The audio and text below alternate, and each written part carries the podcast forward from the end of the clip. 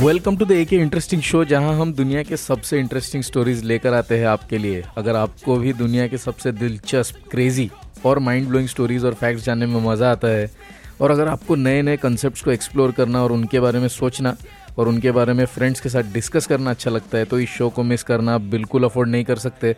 मैं हूँ आपका होस्ट साइमो द स्नाइपर और मेरे साथ है फिर एक बार इस शो के को होस्ट और मेरे दोस्त Roman Apollo. Welcome to the show Roman. कैसा लग रहा है? काफ़ी टाइम के बाद हम लोग एक एपिसोड कर रहे हैं। बीच में काफ़ी लंबा सा ब्रेक हो गया है। हाय सामो और वेलकम लिसनर्स नमस्ते और स्वागत है आपका हमारे पॉडकास्ट पे।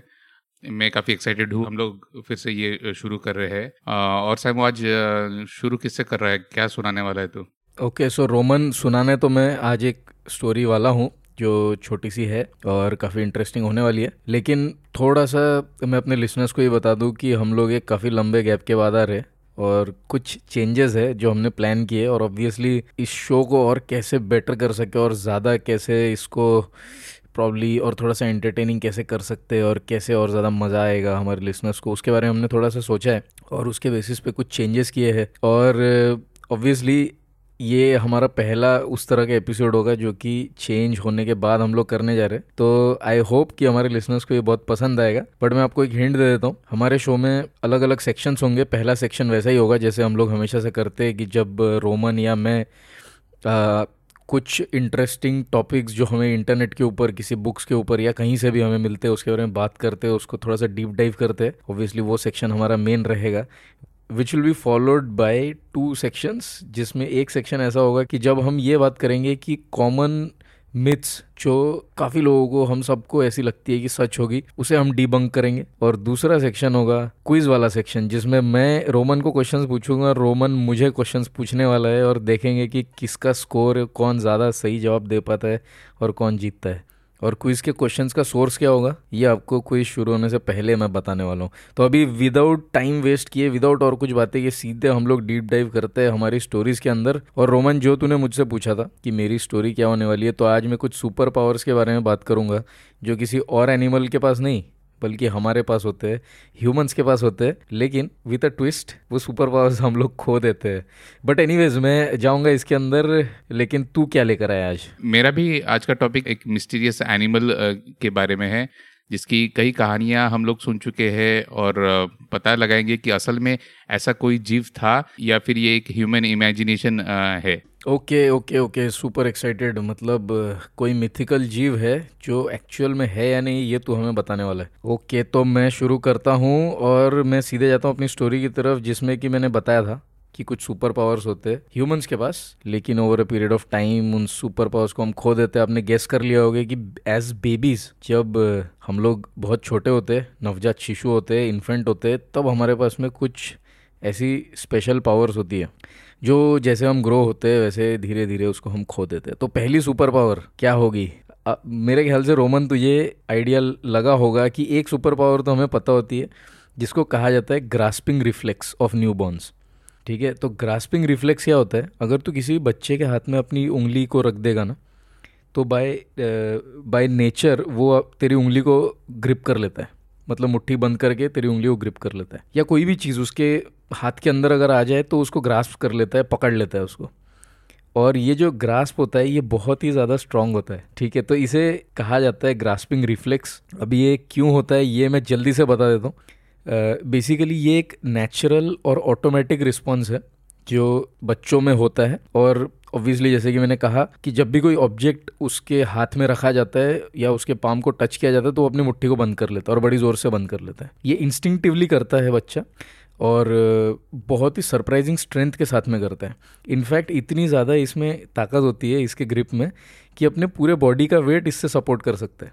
तो एक इमेज काफ़ी फ़ेमस थी इंटरनेट पे। मैंने कई साल पहले देखी थी और जब इसके बारे में पढ़ रहा था, तब भी मैंने फिर से वो इमेज देखी। एक डॉक्टर है जिसने एक रॉड जैसा कुछ छोटा सा बच्चे के हाथ में दे रखा है, उसकी माँ भी पास में खड़ी है और बच्चे ने उस रॉड को ग्रिप कर लिया और वो बच्चे को उठा लेता है, बच्चा बिल्कुल हवा में है और उसकी माँ ने हाथ नीचे रखा हुआ है। तो वो एक ब्लैक एंड व्हाइट सा एक इमेज है। शायद हमारे लिसनर्स को या तुझे भी रोमन याद आ गया होगा तुमने देखा होगा कभी ना कभी। तो ये एक ज़बरदस्त रिफ्लेक्स है जो बच्चों में होता है। हाँ।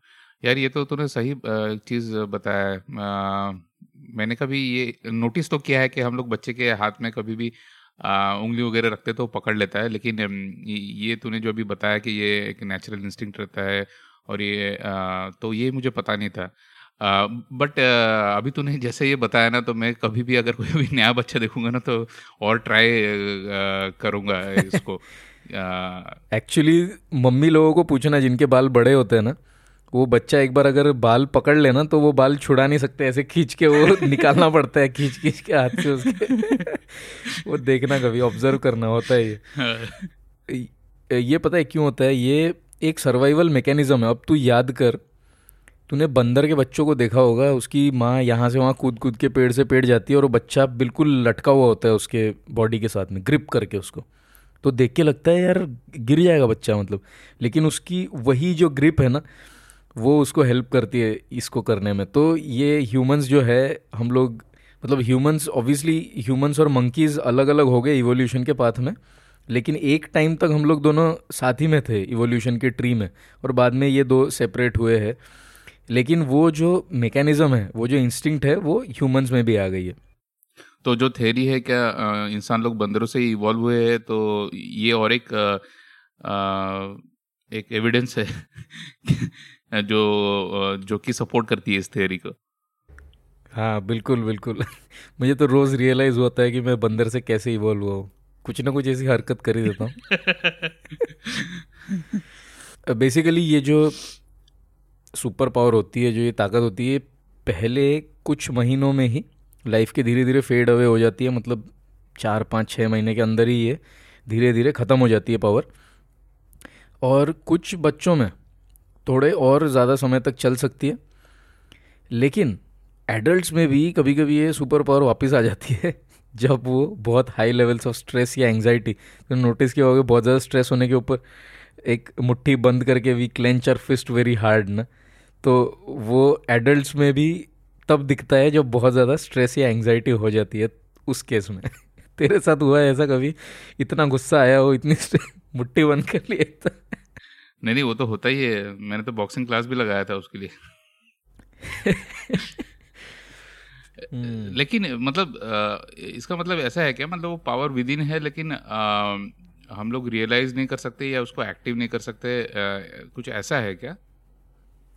अब ये तो पता नहीं। लेकिन शायद उसकी ज़रूरत नहीं पड़ती तो धीरे धीरे वो खो मतलब वो चली जाती है पावर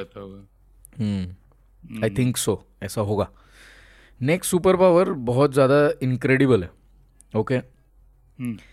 अब ध्यान से सुन जो हमारे जो जो हमारा हाथ होता है उसमें अगर तू हमारी उंगलियों को देखेगा फिर से उंगलियों पर ही आ रहा हूँ मैं तो नकल्स हम्म। जो होते हैं हमारे नकल्स के ऊपर तू देखेगा तो उंगलियाँ तीन हिस्सों में डिवाइड होती हैं। मतलब पहला एक थोड़ा लंबा वाला बोन होता है पीस उसके ऊपर एक उससे वो भी लंबा होता है लेकिन उस पिछले वाले से थोड़ा सा कम होता है और एकदम ऊपर जिसके ऊपर नाखून होता है वो एकदम छोटा वाला होता है। राइट तो नकल्स के ऊपर तीन हिस्सों में उंगली डिवाइड होती है। तो जो आखिरी वाला हिस्सा है जो सबसे छोटा वाला है जिसके ऊपर नाखून होता है। हम्म, हम्म। बच्चों का किसी अगर एकदम नवजात शिशु का ये वाला हिस्सा कट भी जाए किसी एक्सीडेंट में या किसी तरीके से कई बार होता है ना मतलब दरवाज़ों में वगैरह कई बार होता है ऐसा अनफॉर्चुनेट इंसिडेंट कि अगर ये वाला हिस्सा उसका निब भी हो जाए कट भी जाए तब भी हम्म। बच्चों में ये ताकत होती है कि इसको रीग्रो कर सके। कैन यू बिलीव दैट अरे बाप ये दोबारा ग्रो हो सकता है। ये कैसे मतलब आ, मैंने इसके बारे में कभी सुना नहीं है पहले आ, लेकिन ये पावर कब तक रहती है आ, मतलब इंसानों में? ये पावर कुछ महीनों तक ही रहती है बस, उससे ज़्यादा नहीं रहती है। लेकिन मैं तुझे एक इंसिडेंट बताता हूँ, एक यूएस ऑर्थोपेडिक सर्जन था, जिसके पास एक ऐसे ही एक बहुत ही छोटा बच्चा बेसिकली आया और जिसने, उसने क्या किया था, उसका जो बड़ा भाई था, वो साइकिल चला रहा था और ये लड़की ने क्या किया, वो स्पोक्स में अपनी, अपना हाथ डाल दिया। तो उसका एक उंगली का वो जो टिप वाला हिस्सा मैं बोल रहा हूँ वो उसका कट गया बेसिकली तो वो फिंगर टिप लेकर उसके पेरेंट्स हॉस्पिटल में पहुँचे हम्म। लेकिन वो डॉक्टर को जो इतनी छोटी आर्टरी जो होती है ना जिसको जोड़ना होता है बेसिकली वो आर्टरी को नहीं जोड़ेगा तो वो जो उंगली का हिस्सा है वो दोबारा नहीं ज़िंदा हो पाएगा या लग पाएगा। बड़ों में भी तो ऐसा होता है एम्पूटेट होने के बाद भी हम्म, उसको जोड़ा जा सकता है लेकिन वो आर्टरी को जोड़ना पड़ता है बेसिकली लेकिन इस केस में डॉक्टर को नहीं मिल रही थी वो आर्टरी तो उसने क्या किया? एक बायोलॉजिकल बैंडेज तैयार किया। बायोलॉजिकल बैंडेज क्या होता है वो भी बता देता हूँ मैं। एक बैंडेज होता है जो बायोलॉजिकल मटेरियल से बना होता है। डिफरेंट टाइप्स ऑफ़ सेल्स और बायोलॉजिकल मटेरियल से बना होता है, जो जिसका पर्पज़ यही होता है कि बेसिकली एक एनवायरनमेंट प्रोवाइड करे ग्रो करने के लिए। तो जब उसने ये बायोलॉजिकल बैंडेज लगा दिया उसके फिंगर टिप के ऊपर और कटा हुआ फिंगर टिप उसके ऊपर ही रख डाल दिया। कुछ हफ्तों के बाद में वो जो पुराना वाला फिंगर टिप था वो झड़ गया मतलब यानी क्या बोलेंगे उसको? झड़ गया ही बोलेंगे। I think it it just basically fell off right और उसकी जगह पर एक नया वाला नीचे से ग्रो कर गया था। तो ये एक ही इंसिडेंट नहीं है I am just giving you an example कि इस तरह के और भी इंसिडेंट्स कई डॉक्टरों ने दुनिया भर में ऑब्ज़र्व किए हैं जहाँ पर अगर आप जस्ट वूंड को एक बायोलॉजिकल बैंडेज में बाँध के छोड़ दो तो दोबारा ग्रो बैक कर जाता है। लेकिन ये सिर्फ़ वो आखिरी वाला जो छोटा वाला हड्डी होता है जिसके ऊपर फिंगर नेल होता है वो वाली हड्डी अगर कटेगी तो ही होता है हम्म, उसके पीछे वालों में नहीं होता है। एडल्ट्स के पास ऑब्वियसली एबिलिटी नहीं होती एडल्ट रीग्रो नहीं कर सकते। तो ये एक सुपर पावर थी। आई होप कि तेरा दिमाग थोड़ा सा घूम गया होगा ये सुनने के बाद। नहीं, मैं मैं यही सोच रहा हूँ कि आजकल अपना साइंस और इतना आगे बढ़ रहा है, इतना इनोवेशन और टेक्नोलॉजी आगे जा रहा है। तो साइंटिस्ट लोगों ने भी शायद रिसर्च किया होगा और ये भी सोच रहे होंगे कि ये सुपर पावर्स को कैसे पूरा लाइफ लॉन्ग रिटेन कर सकते हैं। कुछ तो स्टडीज़ शायद चल रही होगी इस पर भी। तो अब चलते हैं हमारे नेक्स्ट टॉपिक के ऊपर और एक ऐसी मैजिकल पावर जहाँ पर कोई शेप और कलर एक ही दिखे या कोई अल्फ़ाबेट या क्या कहेंगे कोई वर्ड का एक हम्म, कलर आपको दिखने लगे या कोई नंबर के साथ कोई कलर दिखने लगे कोई पिक्चर दिखने लगे दिमाग में या म्यूज़िक के साथ में आपको पेंटिंग्स दिखने लगे दिमाग में। कंफ्यूज हो गया थोड़ा सा कि ये कैसे हो सकता है। इसको कहते हैं जिन लोगों के पास ये एबिलिटी होती है उसको कहते हैं सिनेस्थीट्स ओके सिनेस्थीट्स कहते हैं उसको S Y N E S T H E T E S synesthetes कहा जाता है इसको।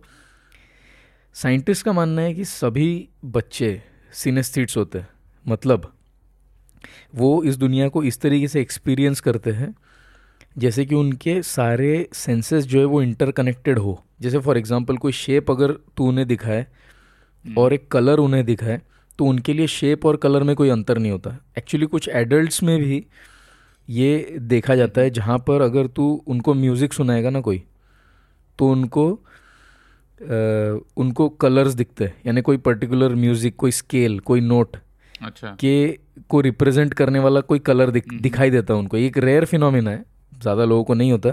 या कोई वर्ड हो तो वो उनके मुँह में टेस्ट आएगा।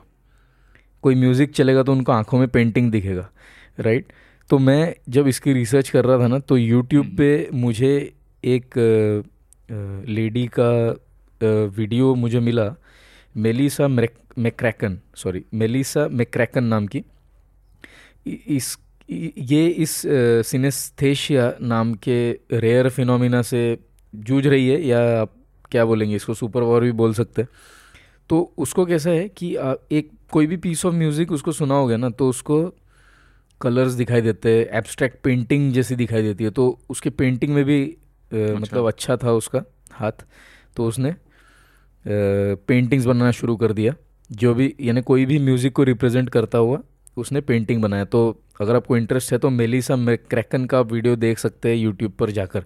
लेकिन साइंटिस्ट का ये मानना है कि सभी बेबीज़ जो होते हैं वो सिनेस्थेटिक होते हैं। इनको परसेप्शन जो होती है वो शेप कलर म्यूज़िक ये सब उनको एक जैसे लगते हैं राइट तो ये एक और चीज़ थी जो हम धीरे धीरे जब बड़े होते हैं तो इस पावर को हम खो देते हैं।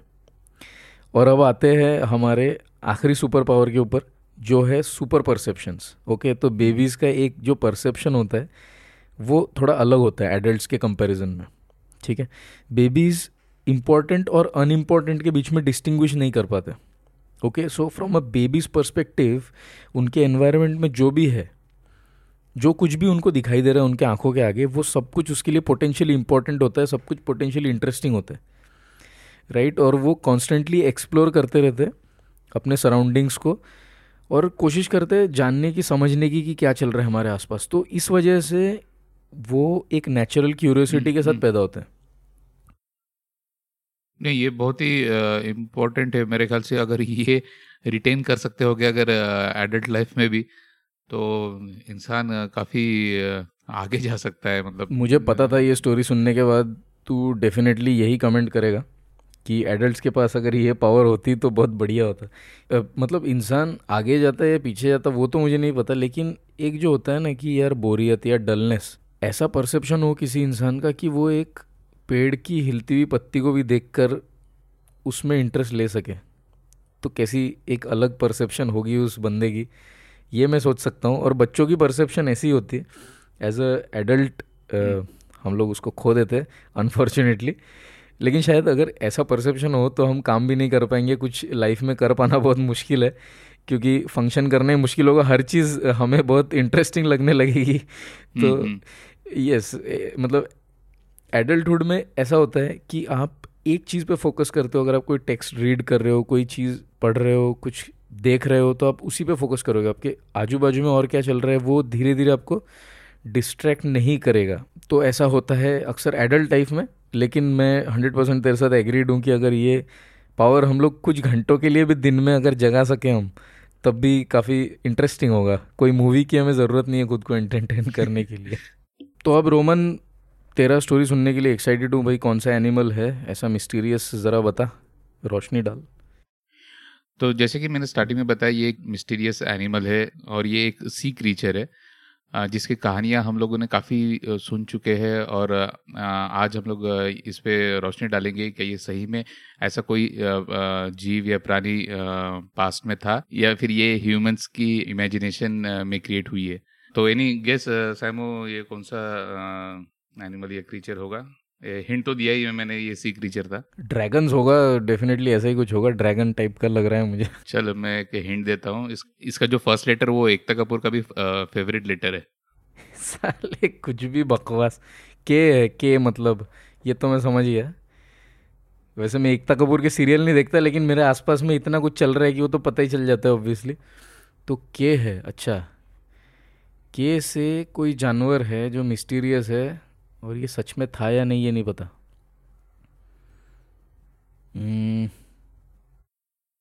पायरेट्स के मूवी में काफ़ी इसको दर्शाया गया है काफ़ी मूवीज़ में। नो आइडिया नो आइडिया मैं नहीं याद आ रहा मुझे कुछ। क्रैकन हाँ एग्जैक्टली तो आज हम लोग बात करेंगे क्रैकन्स की। आज हम बात करेंगे क्रैकन्स की जो हमने कई फोकलोर्स और मूवीज़ में देखी है। बट तुझे क्या लगता है कि सही में पहले क्रैकेंस होते थे या फिर ये सिर्फ़ एक काल्पनिक उत्पत्ति है ह्यूमंस की अक्सर ये जो क्रिप्टो क्या बोलते क्रिप्टो क्रिप्टो क्रीचर से ऐसा कुछ नाम है मेरे को एग्जैक्टली याद नहीं आ रहा। क्रिप्टॉइड्स या समथिंग आई डोंट रिमेंबर लेकिन ये जो होते हैं ना ये अक्सर they have some similarity with some other being जो कि काफ़ी रेयर होता है। और फिर आ, उसके बेसिस पे कुछ इमेजिनेशन उसमें थोड़ा सा क्या बोलेंगे भाई मसाला ही बोल सकते हैं मसाला वसाला डाल के उसको थोड़ा कुछ अलग ही रूप हो जाता है उसका अक्सर। तो मे भी वैसा होगा कुछ एग्जैक्टली exactly तो नहीं होंगे क्रैकन्स जैसा कुछ लेकिन शायद उससे मिलता जुलता होगा। आ, हाँ एकदम सही बोला है। नॉर्मली जो भी मिस्टीरियस या मैथोलॉजिकल क्रिएचर्स या ये कुछ है ये आ, किसी चीज़ से प्रेरित होती है इंस्पायर्ड होती है। तो तू सही डायरेक्शन में है लेकिन चल आगे बात करते हैं कि हमारे पास क्या एविडेंस है और क्या हिस्ट्री में इसके बारे में ज़िक्र है। तो क्रैकन्स के बारे में अगर नॉर्मली हमने जो सुना है कि आ, एक लेजेंडरी समुद्री आ, जीव है या राक्षस जैसा है जिसका सदियों से फोकलोर और माइथोलॉजी में ज़िक्र है क्रैकन्स को कई फ़िल्मों किताबों इवन वीडियो गेम्स में भी दिखाया गया है। क्रैकन को आमतौर पर एक विशाल ऑक्टोपस या स्क्विड जैसा नॉर्मली रूप में बताया जाता है।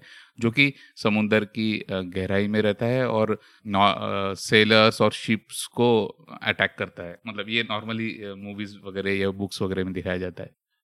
तो क्रैकन्स लेजेंड की अगर जो क्रिएशन या उत्पत्ति हो कैसे हुई, ये क्लियर नहीं है हिस्ट्री में बट माना जाता है कि इसकी जो इसका जो ओरिजिन है वो स्कैंडिनेवियन फोकलोर से हुई होगी, जहाँ इसका ज़िक्र एज ए क्रेक या हाफा गुफा के रूप में जाना जाता था। क्या? हाफल गुफा? क्या बोल रहा? है हाफा गुफा। ये क्या होता है हाफा गुफा?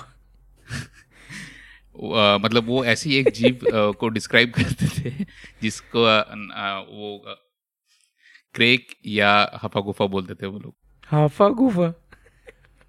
क्रेकन बाद में यूरोपियन फोकलोर्स में भी उसका ज़िक्र है और और अन्य लिटरेचर्स में भी। और अगर बात करें तो ये एक जूल्स वर्न की बुक्स में भी काफ़ी इसका ज़िक्र किया गया था। जूल्स वर्न को फादर ऑफ़ फिक्शन भी कहा जाता था। चल अभी बात करते हैं साइंटिफिक एविडेंस के बारे में। कई कहानियों और लेजेंडरी फोकलोर्स में इसका ज़िक्र होने के बावजूद क्रैकन का प्रेजेंस या उसको उसका प्रेजेंस को सपोर्ट करने के लिए कोई साइंटिफिक एविडेंस अभी तक नहीं मिला है। देखा जाए तो समुद्र में काफ़ी बड़े एनिमल्स और क्रीचर्स भी पाए जाते हैं। जैसे कि blue whale but blue blue whale और क्रैकन्स का तो दूर दूर तक कोई ऐसा लगता नहीं कि उससे प्रेरित होगा। तो जब इसके बारे में और कुछ मैं सर्च किया और रिसर्च करने का कोशिश किया तो एक एक, लगभग मिलता जुलता एक क्रीचर के बारे में मुझे पता चला। और उसका नाम है जाइंट स्क्विड तो जाइंट स्क्विड भी तूने कभी सुना है जाइंट स्क्विड के बारे में? हाँ जाइंट स्क्विड के बारे में सुना है लेकिन वो क्रैकन जितना बड़ा नहीं होता है थोड़ा बड़ा होता है स्क्विड के मुकाबले लेकिन इतना बड़ा नहीं होता ना मेरे ख्याल से। नहीं मैंने तो कभी पहले जाइंट स्क्विड के बारे में भी नहीं सुना था। मैं नॉर्मली स्क्विड के बारे में सुना था जो अपने के फ़िश शॉप्स में मिलता है। मैंने तो मैंने तो स्क्विड उधर ही देखा था और आ, सोचता था कि यही यही उसका शेप रहता था होगा। तो तो जब इस, ये क्रैकेंस के बारे में पढ़ना चालू किया तो काफ़ी जगह ये भी मेंशन किया था कि हो सकता है ये जायंट स्क्विड से इंस्पायर्ड या प्रेरित होगी। बट अगर बताऊँ ना तो ये जायंट स्क्विड का भी कंसेप्ट पहले इस क्रीचर को भी लोग मिस्टीरियस क्रीचर में माना जाता था। लोग बिलीव नहीं कर सकते करते थे कि सही में जायंट स्क्विड होता है। आज से डेढ़ सौ दो सौ साल पहले जायंट स्क्विड का एग्जिस्टेंस भी मिथ माना जाता था। बिल्कुल क्रैकन के एग्जिस्टेंस जैसा। लेट नाइनटीन सेंचुरी और अर्ली ट्वेंटी सेंचुरी की शुरुआत में आ, कई जायंट स्क्विड की खोज आ, हुई और उनको स्टडी किया गया। जिससे ये कंफर्म हुआ कि वास्तव में एक रियलिटी है। तेरे को आइडिया है कितना लंबा होता है या कितना फिट बड़ा होता है? कोई आइडिया तेरे को? मतलब एग्जैक्टली exactly तो मुझे याद नहीं है लेकिन जहाँ तक कुछ इमेजेस मुझे याद आ रहे कितना मतलब शायद दो आदमियों का इतना लंबा होता होगा शायद बारह फीट मैक्सिमम होता होगा मे बी समथिंग लाइक तो ये करीब है तो लेकिन बहुत ज़्यादा करीब नहीं। जैंट स्क्विड की लंबाई जो पाई गई है वो 43 फीट्स या करीब करीब 13 मीटर तक ये जैंट स्क्विड पाया गया है। ओ ये तो ह्यूज है भाई 43 फीट माय गुडनेस हाँ भाई 43 फीट और 13 मीटर मतलब एक इंसान कितना पाँच साढ़े पाँच या छः फीट भी पकड़ ले तो सात या आठ गुना के आसपास इतना बड़ा है वो लंबाई में सिर्फ़। वाह। ह्यूज लेकिन फिर भी शिप डुबाने के जितना तो बड़ा नहीं ना 43 feet cannot sink a ship right ship तो नहीं डुबाई होगी। चल इसके बारे में डिस्कस करेंगे ये तूने बहुत सही पॉइंट बोला। जैसे कि बता रहा था ये काफ़ी लंबा होता है करीब करीब तेरह मीटर तक भी पाया गया है और इसका वज़न सौ हज़ार पाउंड या साढ़े चार सौ किलो तक होता है। तो इनके जो टेंटेकल्स है ये नौ मीटर लंबे होते हैं। नौ मीटर मतलब करीब करीब तीस फीट इमेजिन कर सकता होगा, जो मूवीज़ में वो दिखाता है कि टेंटेकल जो पानी के ऊपर नीचे से आ रहा है। तो थर्टी फीट लंबे मतलब काफ़ी बड़े टेंटेकल्स है इसके। और और एक इंटरेस्टिंग बात पता चला जैंट स्क्विड की कि इनकी आँखें ना एक अलग ही होते हैं और काफ़ी बड़े होते हैं। और माना जाता है कि अर्थ में सबसे बड़े आँखें ये जाइंट स्क्विड के होते हैं। तो आ, इनके बड़े साइज़ के बावजूद जो जाइंट स्क्विड के बारे में हमें जो पता है ना वो आ, उनके डेड बॉडीज से पता चला है जो शोर में बह के आए हुए हैं या फिर गलती से मछुआरों ने कभी शायद आ, कभी आ, पकड़ लिया हो। आ, इनके आ, इनके लाइफ या इनके नेचुरल हैबिटेट में स्टडी करना बहुत कठिन है क्योंकि कहते हैं कि ये काफ़ी डीप रहते हैं सी में maybe three hundred to six hundred metre अनुमान लगाया जाता है कि इसके नीचे जेंट स्क्विड रहते हैं। और उनको देखा जाना भी काफ़ी रेयर माना जाता है। लेकिन तेरा जो पहले का पॉइंट था कि शायद ये शिप डुबा नहीं पाएँगे तो तू सही बोला कि हम्म। ये जाइंट स्क्विड और ब्लू वेल भी पकड़ ले। ये इतने डेंजरस नहीं है कि जैसे ये इतने डेंजरस नहीं होते हैं।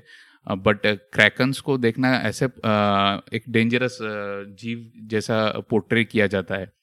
मुझे लगता है कि शायद इंसानों ने ही कभी ये ये जाइंट स्क्विड जैसा कुछ देखा होगा और इंसानों की टेंडेंसी रहती है राइट कुछ अननेचुरल चीज़ अगर कोई दिखती है तो उसको मतलब नेचुरल इंस्टेंट है कि डर जाना, और मेरे ख्याल से वो डर के मारे ही ऐसा कुछ क्रिएट किया गया होगा। और, जैसे ऐसे चीज़ है ना, जल्दी फैलती भी है। तो ऐसा तीन चार साइटिंग हुआ होगा पास्ट में और फिर ये एक फ़ेमस मिस्टीरियस क्रीचर का निर्माण या ओरिजिन हुआ होगा, ऐसा लगता है। करेक्ट। सही सही, मुझे भी यही लगता है। देख, कई बार अगर देखेगा ना तू, अब ये जो है, क्या बोलते हैं उसको, येती बोलते हैं आई थिंक कुछ एरियाज़ में कहीं पे ये बोलते हैं ना, क्या? वो बड़ा सा होता है ना गोरिल्ला जैसा चलने वाला। वो जाइंट हाँ हाँ। क्या बोलते हैं उसको? करेक्ट येती येती बोलते हैं। नहीं येती तो एक है जो ये साइड में मतलब ईस्टर्न वर्ल्ड में बोला जाता है और जो अमेरिका में बोलते हैं क्या बोलते बिग फुट बिग फुट अच्छा। बिग फुट राइट फुट बराबर। तो हम्म, हम्म। अगर तू उनको देखेगा तो वैसे क्रैकन और जाइंट स्क्विड का जो रिलेशन है वही गोरिलाज और इसमें बोला जा सकता है sort of let's say big foot या येती में। ठीक है? येती तो थोड़ा सा अलग है, लेकिन बिग फुट में तो डेफिनेटली मुझे तो गोरिल्ला जैसा थोड़ा सा है उसका सिमिलैरिटी फिर तू अगर ऐसे थोड़े रेयर वाले जीव देखे ना प्लैक्टिपस हो गया, कि कभी दिखाई नहीं इंसान को, एक दो बारी दिखी साइटिंग हुई है। ये जो जीव है, इनके ऊपर ऐसे अक्सर कहानियाँ बनती है, लेकिन बहुत मज़ा आया भाई सुन के। जो ये क्रैकन का था, इसकी कहाँ से उत्पत्ति हुई होगी स्पेशली तो मैं जाके सबसे पहले गूगल पे ये देखने वाला हूँ, कि इसकी आँखें कैसी दिखती है। अब दिन में, दिल में वो क्यूरियोसिटी ज़्यादा जाग रही है। एनीवेज लेकिन अब चलते हम लोग अपने अगले सेक्शन की तरफ़ जो है मिथ बस्टर्स तो आज का मिथ बस्टर मेरी तरफ़ से होगा। आज का मिथ बस्टर ये है कि एक कॉमन मिसकंसेप्शन है कि बुल्स जो है वो लाल रंग को हेट करते हैं और लाल रंग के अगर आप अपने कपड़े पहने तो जो सांड है वो आपके पीछे भागने वाला है। तो ये कॉमन मिसकंसेप्शन है जिसको आज हम बिथ बस्टिंग करने वाले हैं। ठीक है? पॉपुलर कल्चर में ये चीज़ मानी जाती है। बुल फाइटिंग में भी कई बार देखेगा कि जो बुल फाइटर होता है वो लाल रंग का कपड़ा यूज़ करता है, कई बार नहीं भी करता है। लेकिन ये कॉमन मिसकंसेप्शन है। बेसिकली बुल्स जो है वो कलर ब्लाइंड होते हैं रेड कलर के लिए। ठीक है? बुल्स को ज़्यादा कोई कलर दिखते ही नहीं। इनफैक्ट कोई भी कलर नहीं दिखते उसको। हर चीज़ वो लोग डाइक्रोमेटिक चीज़ मतलब कलर में ही देखते हैं। सिर्फ़ उनको दो कलर दिखते हैं बाय द वे ब्लू दिखता है उनको और ग्रीन दिखाई देता है। ठीक है? सो वो डिस्टिंग्विश नहीं कर पाते हैं रेड और ग्रीन के बारे में और बेसिकली उसको शेड्स ऑफ़ ग्रे की तरह ही देखते हैं तो उन्हें बेसिकली अगर सब चीज़ मिला दी जाए तो उनको रेड कलर समझ में ही नहीं आता कि रेड है करके। ठीक है? तो इसका मतलब है कि जब बुल फाइटर वो रेड जो केप होता है, उसको जब लहराता है तो वो कलर नहीं है जो उसको अट्रैक्ट करता है बुल को। ठीक है? तो वो मूवमेंट जो होता है केप का, वो उसे एग्रेसिव कर देता है, और इसलिए वो चार्ज करता है उसकी तरफ़। और ये मिसकंसेप्शन का शायद शुरुआत वहीं से हुआ होगा आई एम नॉट श्योर पता नहीं इंडिया में तो बहुत ज़्यादा माना जाता है कि लाल कपड़ा पहनोगे तो सांड तुम्हारे पीछे दौड़ेगा। तो तूने भी कभी ऐसा नोटिस हुआ है तेरे मतलब ऐसा कभी हुआ है कि तूने लाल कपड़ा पहना और दौड़ाया हो तुझे सांड ने? नहीं नहीं सांडों के बीच में तो ज़्यादा मैं घुमा नहीं हूँ। लेकिन आ, ये ये लेकिन हाँ ये बचपन में ऑफकोर्स हम लोग खेलते हुए याद है मुझे क्या ये डिस्कशन में आता था क्या लाल कपड़ा लाल शर्ट या लाल कपड़ा देख के बैल पीछे दौड़ेगा करके। लेकिन बाद में मुझे ये पता चला था क्या एक्चुअली वो जो कपड़े के मूवमेंट से वो ज़्यादा अट्रैक्ट होते हैं ना ही कलर से। और मेरे ख्याल से सेम कंसेप्ट वो सांपों का भी होता है वो जो बिन बजाते हैं ना तो हम्म। वो एक्चुअली उसको साउंड से नहीं बट वो जो बिन का मूवमेंट दिखाते हैं उससे ऐसा कुछ है वैसा कुछ है सुना करेक्ट करेक्ट करेक्ट करेक्ट बिल्कुल सही है। मतलब एक मिथ बस्टर में भाई दो दो मिथ बस्टर तो इसमें सांपों का भी ऐसा ही होता है सांप ऑलमोस्ट बहरे होते हैं तो उन्हें बीन वीन तो कुछ सुनाई नहीं देती बस बीन की मूवमेंट को फॉलो करते अगर हम्म, करते भी हम्म। है तो। वैसे तो मैंने कभी वो देखा नहीं है बस मूवीज़ में ही देखा है कि वो कोई बीन बजा रहा है और सांप फॉलो कर रहा है। रियल लाइफ में कभी नहीं देखा मैंने। तुमने देखा है? मूवीज़ में तो नहीं वो हाँ अभी तो नहीं देखा है लेकिन बचपन में वो सपेरे वगैरह लेके आते थे सांप को पिटारे में और उसके सामने बजाते थे। तो ऐसा वो उसका हेड का मूवमेंट उसके साइड साथ कोऑर्डिनेट करने का कोशिश करता था। और दूसरा मैंने देखा है काफ़ी मूवीज़ में जब एक्ट्रेस वो नागिन बन के बीन को फॉलो करती थी। आजकल एक्ट्रेस नहीं एक्टर जो हमारे है ना कोई पार्टी हो गई कहीं पे हो गई तो वहाँ ज़्यादा नाग और नागिन दिखते हैं मुझे सबसे ज़्यादा। हाँ शादियों में। सही नाग बहुत फ़ेमस है भाई इंडिया में बहुत फ़ेमस नहीं भाई नागिन डांस ये सोचना पड़ेगा। और कुछ और है। अब ये सोचना पड़ेगा कि एक्चुअली जो सपेरा है उसका बीन नाग का सर का मूवमेंट को फॉलो करता था या सांप उसके बीन को फॉलो करता था? पता नहीं कौन किसको फॉलो करता था। ये बढ़िया बोला तुमने तो एनीवेज आज का मिथ बस्टर यही था कि बुल फाइटिंग में जो लाल कलर हम देखते हैं कि बुल को एग्रेसिव बनाने के लिए होता है वो एक्चुअली कुछ नहीं है बुल को दिखता नहीं है कुछ भी उसको बस शेड ऑफ़ ग्रे करके दिखता है। वैसे just small foot note here कि बुल फाइटिंग काफ़ी कंट्रोवर्शियल है। और क्रिटिसाइज्ड प्रैक्टिस है। बहुत से एनिमल राइट्स एक्टिविस्ट जो है वो ये कहते हैं कि वो क्रूल है और इनह्यूमन है कि बुल्स को इस तरह की ट्रीटमेंट मिले तो इसे हमें डेफिनेटली कभी भी सपोर्ट नहीं करना चाहिए according to many of the animal activists तो अब हम पहुँच गए हमारे सेक्श आखिरी सेक्शन में which is quiz time So, Roman are you ready for the quiz? हाँ हाँ भाई मैं तो कब से वेट कर रहा हूँ ये सेक्शन के लिए। तो गूगल खोल के रोमन बैठ मत बंद कर। गूगल अरे अरे मेरे को क्वेश्चंस मैंने तैयार नहीं किए यार वो देख रहा हूँ। क्वेश्चंस तो ये तैयार करने भी नहीं है। क्वेश्चन तो ये तैयार करने भी नहीं है। क्वेश्चन हमें देगा चैट जीपीटी ठीक है हम अच्छा। चैट जीपीटी को कहेंगे कि आप हमें चार क्वेश्चंस दीजिए। कोई भी एक सब्जेक्ट को बेसिस हम मानेंगे ठीक है? और फॉर एग्जांपल हम साइंस को मान सकते हिस्ट्री को मान सकते जोग्राफी को मान ले या कुछ भी मान ले तो उसके बेसिस पे चैट जीपीटी हमें कुछ के क्वेश्चन देगा और एक एक one by one we can try and answer that and keep a score so are you ready हाँ हाँ चालू कर। Okay okay. ओके अगर गूगल करता हुआ रोमन पकड़ा गया तो उसके नंबर जो है वो डबल माइनस किए जाएँगे। तो मैं खोल रहा हूँ चैट जीपीटी, ज़रा रुको। हम्म तो अब मैं टाइप करता हूँ चैट जीपीटी महाशय। Please give me let's say four questions four science based quiz questions let's see answers तो ये देगा नहीं। आर यू रेडी रोमन हाँ भाई, शुरू कर। क्वेश्चंस आ रहे हैं, लेकिन इसमें कोई ऑप्शन ही नहीं आए भाई। इसको दोबारा करना पड़ेगा। एक मिनट एक मिनट कोई ऑप्शन ही नहीं दिए इसने। ईच विथ फोर ऑप्शंस दोबारा सबमिट कर दिया है मैंने।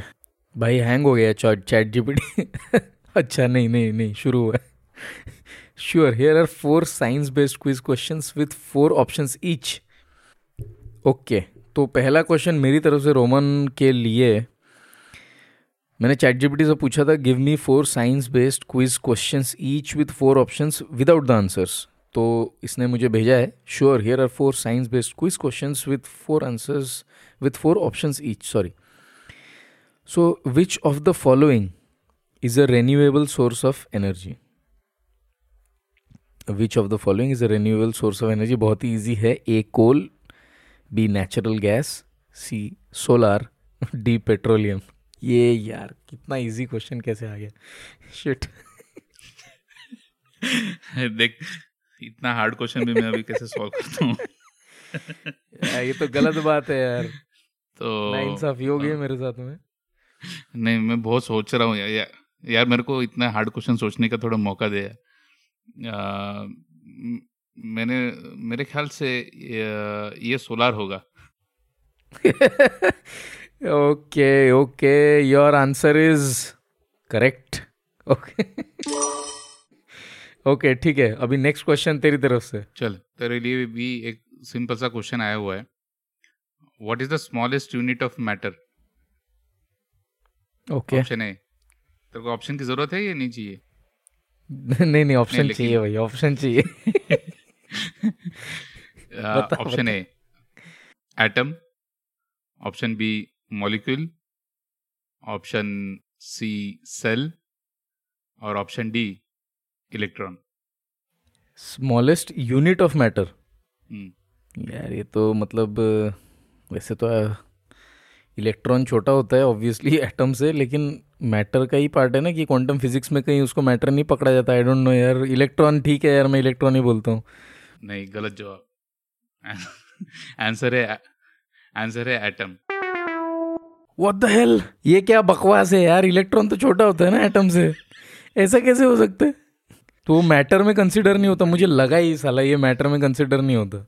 अबे ये क्या बकवास है यार? इतना ट्रिकी क्वेश्चन कभी चैट जीपीटी पूछ सकता है यार? ये तो गलत बात है। ये तूने सही पकड़ा क्या? वो मैटर में कंसिडर नहीं होता है। इसलिए एटम को स्मॉलेस्ट यूनिट ऑफ़ मैटर माना जाता है। ठीक है चल। लेकिन मेरे सामने तो तेरे आने वाले अगला क्वेश्चन आ चुका है तो क्वेश्चन पे ध्यान दे। Which of the following is not भाई, इतना जटिल question which of the following is not a component of the cell membrane which of the following is not a component of the cell membrane phospholipids proteins carbohydrates या nucleic acids cell membrane और option फिर से एक बार repeat किया जाए। Phospholipids proteins carbohydrates या nucleic acids मेरा आ, मेरा आंसर है ऑप्शन सी कार्बोहाइड्रेट्स कार्बोहाइड्रेट्स मेरे को लगता है कार्बोहाइड्रेट्स उसमें नहीं होगा बाकी सब पेचीदे नाम सेल्स में होगा। क्या लॉजिक लगाया भाई? ठीक है, मैं, मुझे भी आंसर पता नहीं है तो मैं ज़रा इसको ही पूछ लेता हूँ। आंसर टू क्वेश्चन टू क्या है भाई?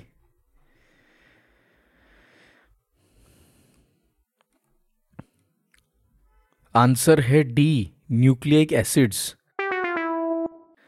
तो चैट जीपीटी महाशय ने थोड़ा सा एक्सप्लेनेशन भी दिया है। The cell membrane is compose of phospholipids proteins and carbohydrates but not nucleic acids. Nucleic acids are the genetic material of cells and are found in the nucleus or cytoplasm of cells, but not in the cell membrane. अरे बाप रे। I am sorry इतना hard question जिसका answer भी समझ में नहीं आ रहा है। ठीक है चलता है। मतलब कार्बोहाइड्रेट्स होता है इतना तो हाँ, हमको पता है कि भाई कार्बोहाइड्रेट होता है सेल मेम्ब्रेन में। हाँ यार होना भी चाहिए था अपना फ़ूड का मेन कंस्टिट्यूएंट वही है। चल अभी एक मुझे बहुत अच्छा लगा कि तेरे को भी ऐसा एक ट्रिकी क्वेश्चन आ गया है। अच्छा मूव करते हैं अपने लास्ट क्वेश्चन में। और बहुत ही आसान सा क्वेश्चन आया हुआ है ये वाला। मुझे बहुत दुख है कि ये क्वेश्चन मुझे तेरे को देना पड़ रहा है लेकिन ठीक है।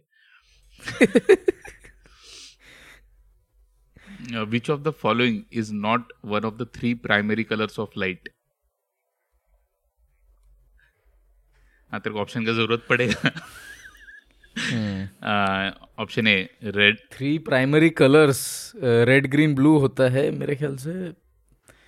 ओके लेट्स सी ठीक है मैं ऑप्शन देने के बाद तेरे को थोड़ा कंफ्यूज करने की कोशिश करूँगा चल। Option A red option B green option C blue option D yellow अभी थोड़ा कंफ्यूज अभी मैं तेरे को कंफ्यूज करूँगा। क्या कंफ्यूज करेगा भाई? येलो ही है ना फिर।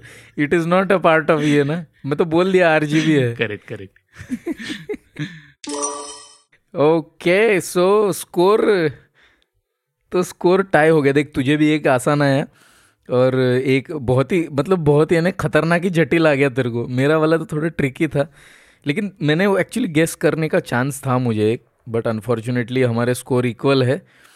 तो आज वन वन के स्कोर पे हमारा जो है क्विज़ ख़त्म हो गया और इसी के साथ टाइम भी ऑलमोस्ट ख़त्म हो गया है। I think we don't have time for anything more but अगर आपको आज का एपिसोड और हमारे एपिसोड्स इन जनरल पसंद आते हैं तो आप हमें अपना फीडबैक दे सकते हैं। हमारा ईमेल आईडी है the A K podcast plural है एंड में एक एस लगता है at the rate Gmail dot com आप हमें हमारे इंस्टा हैंडल पे भी फॉलो कर सकते हैं। हमारा इंस्टा हैंडल है the A K podcast again plural है एंड में एक एस लगता है। The A K interesting show सभी मेजर पॉडकास्टिंग प्लेटफॉर्म्स के ऊपर अवेलेबल है। तो आप अपने फ्रेंड्स और फैमिली के साथ डेफिनेटली इसे शेयर कीजिए। We hope to catch you in the next episode अगले एपिसोड में मिलने के लिए हम लोग बहुत एक्साइटेड है आपसे। और we will bring even more interesting stories next time तो आज के लिए बस इतना ही। मिलते हैं अगले एपिसोड में। तब तक के लिए please take care and stay safe